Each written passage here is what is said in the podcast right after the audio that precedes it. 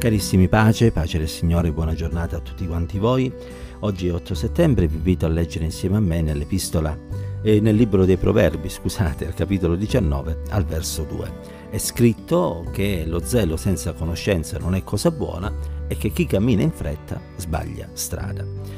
Eh, la parola del Signore in linea generale ci insegna l'importanza di valutare bene, al di là delle apparenze, i sentimenti che ci sono dietro le azioni, i comportamenti e le opere che vengono messe in atto da parte degli uomini. Se è vero che il Signore non guarda all'apparenza ma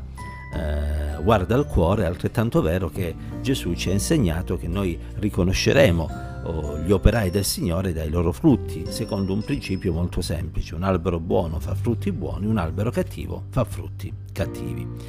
E allora, alla luce di questo, siamo invitati ad esaminare in genere ogni cosa, sia riguardo a noi stessi sia riguardo alle persone che sono intorno a noi.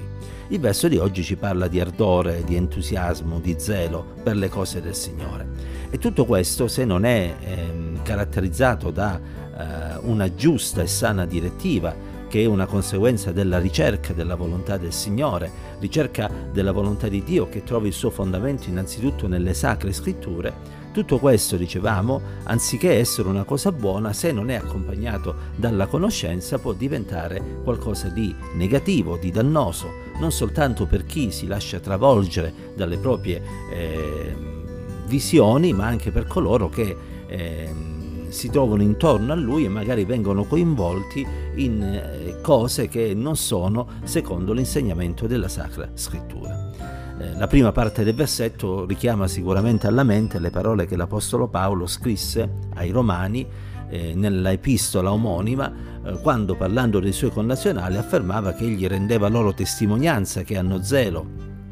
per le cose di Dio, ma zelo senza conoscenza, perché ignorando la giustizia di Dio e cercando di stabilire la propria, non si erano sottoposti alla giustizia del Signore. In altre parole, c'erano questi uomini, queste donne che avevano il desiderio di fare la volontà di Dio, ma questo desiderio non era accompagnato dalla conoscenza e quindi arrivavano a compiere cose che il Signore disapprovava. E Paolo era stato protagonista in tal senso, perché lui, lo affermerà, aveva perseguitato la Chiesa cristiana con zelo, con fervore, con il massimo impegno, perché era nell'ignoranza, lo feci per ignoranza, dice l'Apostolo Paolo. E questo ci deve mettere in allerta, perché come i giudei del tempo di Paolo, come eh, Paolo stesso, anche noi potremmo essere spinti ad agire in una determinata direzione, non perché questo è nella volontà di Dio, ma semplicemente perché, anziché curarci di verificare che ciò che stiamo facendo è secondo l'insegnamento biblico, ci lasciamo prendere dal nostro istinto,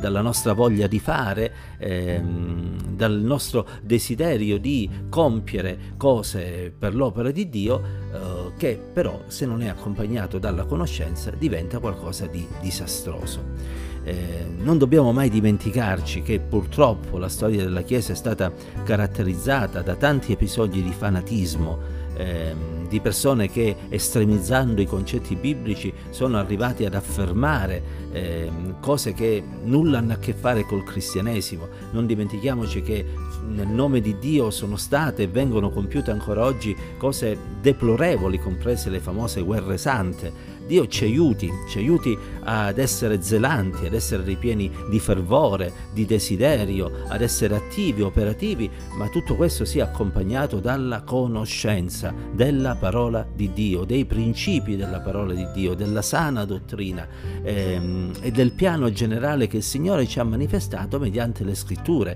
ricordando che, come afferma l'Apostolo Paolo nello scrivere a Timoteo in uno dei versi forse più noti eh, della prima della eh, seconda epistola, al capitolo tre al verso sedici, non dimentichiamo mai, dicevo, che la Scrittura è ispirata da Dio ed è utile a insegnare, a riprendere, a correggere e ad educare alla giustizia. Il problema dei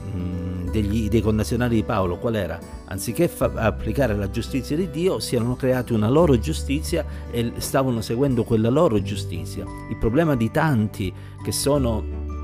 senza conoscenza qual è? È che quello che sentono nel cuore lo attribuiscono al Signore, allo Spirito Santo, alla guida da parte del cielo. E per amor di Dio, io non metto in dubbio che il Signore ancora oggi guidi i suoi figli, ma è altrettanto vero che non li guiderà mai in una direzione opposta a quella che è già stabilito nella parola di Dio, perché il Signore non si contraddice, egli non si può contraddire, perché questa è una delle caratteristiche della sua persona. Allora lo zelo è buono, ma lo zelo deve essere accompagnato dalla conoscenza. L'opera, eh, l'essere attivi nell'opera di Dio è importantissimo, ma questo non ci deve spingere ad andare oltre i confini che sono stabiliti dalla Sacra Scrittura. E questa mh, vi prego di considerarla come una esortazione a ricercare conoscenza eh, spirituale, a ricercare eh, sempre di più nella parola di Dio, in modo da poter alimentare un rapporto tra noi e il Signore che sia fondato non sulle sensazioni,